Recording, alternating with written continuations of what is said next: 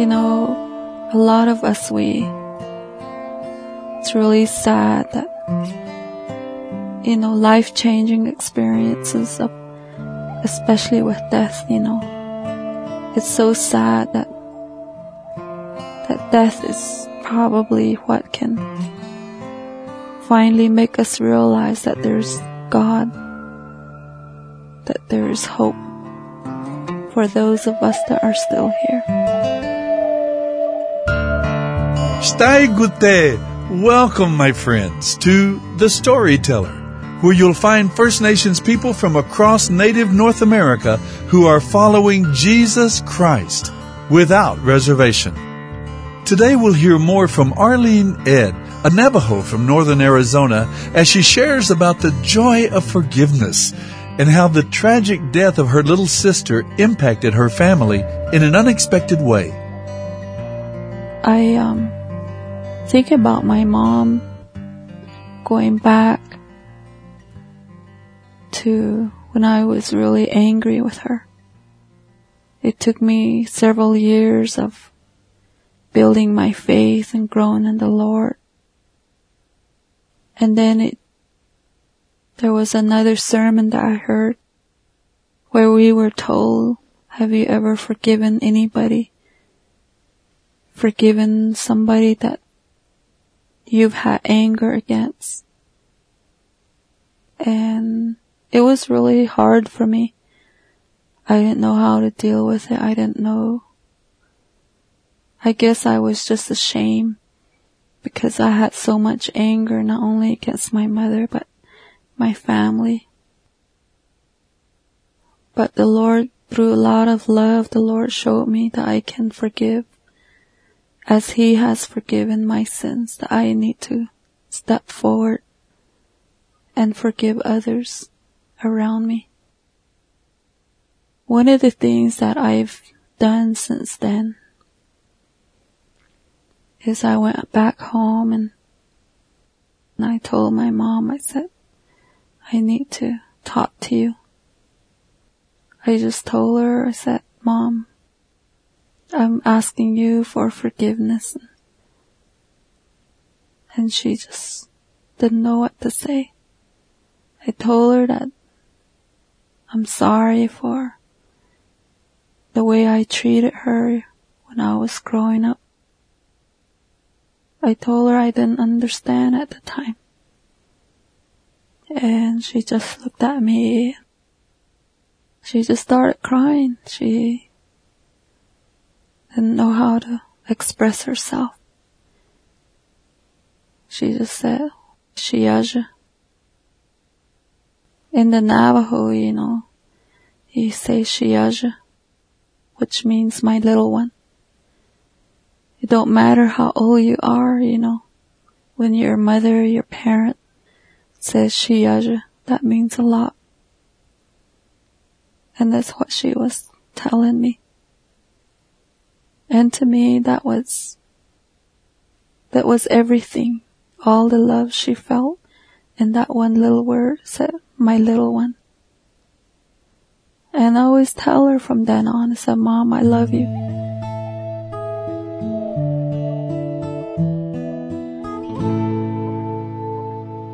My dad was a, like I was saying, he's a very traditional man and he's a, worked in the railroad and he's a sheep rancher. But about 20 years ago, probably more like 25 years ago, he came home and decided to stay home. And I had a, a little sister. She was born in 1979. Uh, and my mom was, it was kind of a surprise to my mom. She didn't really expect another child.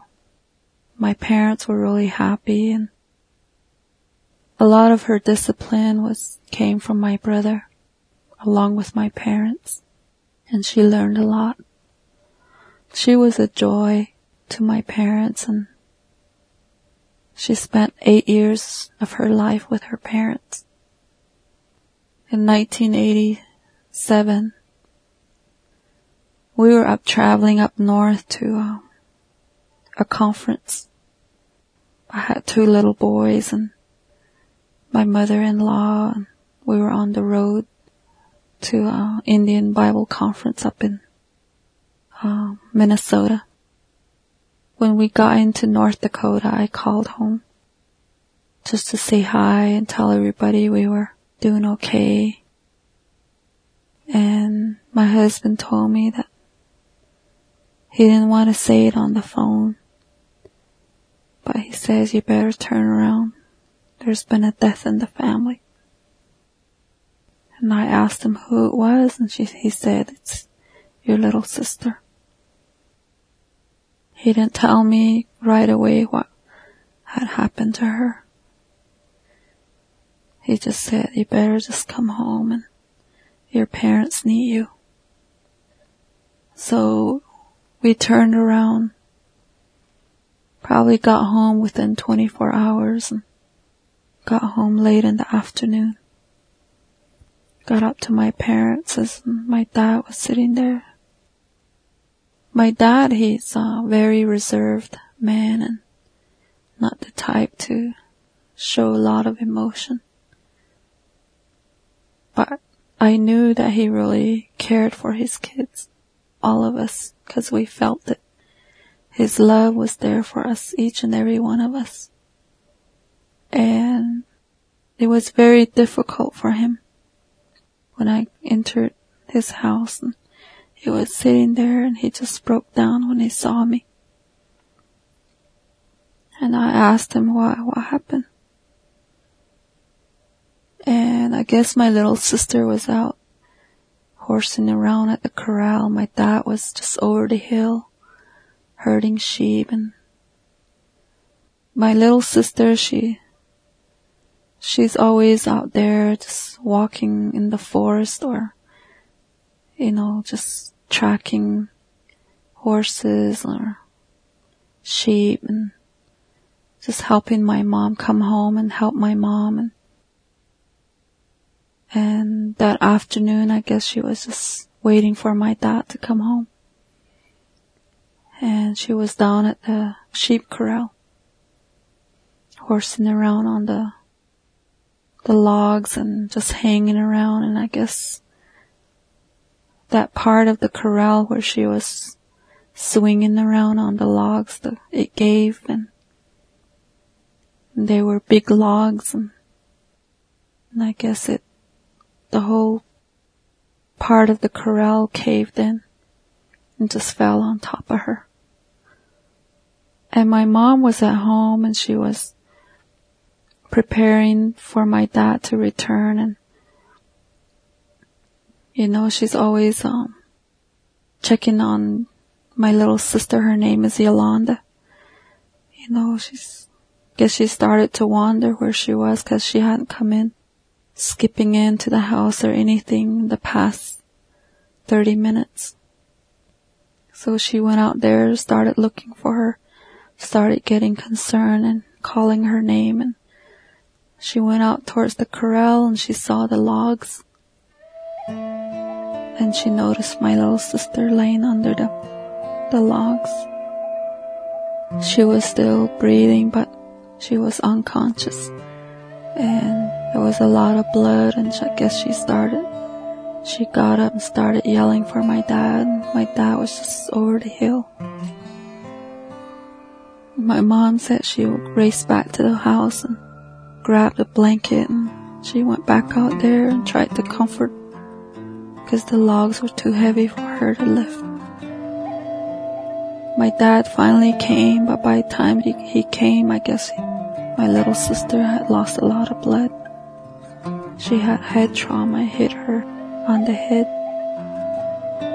And by the time they got her back to the house and had her covered with blankets and everything, called for help, she, she was already gone. So my dad, being a traditional man, he can't talk about death. But during that time, he, he wanted to have that hope knowing where his child was. you know, this was his child and this was a part of him. And he couldn't just not talk about her. And it really affected him. And he just couldn't just not talk about her. So we buried my little sister. You know, my mom was, she was still going to church and getting closer with the Lord. And she says, I know where my daughter is. My dad saw that closeness and that hope, and he wanted to know where his daughter was. So he started going, attending church. And he became a Christian after my, my sister died. He goes to church and he encourages others. He doesn't avoid talking about death anymore.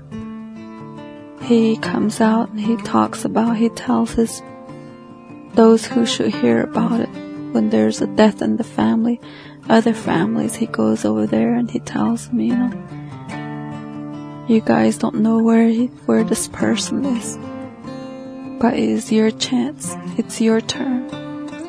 You guys are still here. You know, you guys need to get to know the Lord. He tells them that to come to repentance and get to know the Lord because eventually there is life after death, he says. He says that's the hope he has for him, his wife, his kids and his grandkids. You know, a lot of us, we, it's really sad that, you know, life changing experiences of, especially with death, you know, it's so sad that that death is probably what can finally make us realize that there's God, there is hope for those of us that are still here. Death is happening every day, all around us. And when it happens to someone close, it makes us think about what's on the other side. Have you ever wondered if you're ready to go? That if you were to die tonight, all is well between you and your Creator? There are many traditions and voices out there, but which one is true? Well, Jesus made a truth claim that addresses this very issue. He said, I am the way, the truth, and the life. No one comes to the Father except through me. This was God's plan. You see, Jesus is the only one who can bring us to God because only He could pay what God required for our sins to be forgiven. My friend, you can be ready for death. Believe on the Lord Jesus Christ and you shall be saved. If you have any questions or comments or would like a copy of today's program, write to us at The Storyteller, P.O. Box 1001, Bemidji, Minnesota 56619. That's P.O. Box 1001, Bemidji, Minnesota 56619. Our phone number is 877 766 4648. That's 877 766 4648. We're also online at withoutreservation.com. Thanks for listening. And remember, the greatest story took place at the cross. For the wages of sin is death, but the gift of God is eternal life through Jesus Christ our Lord.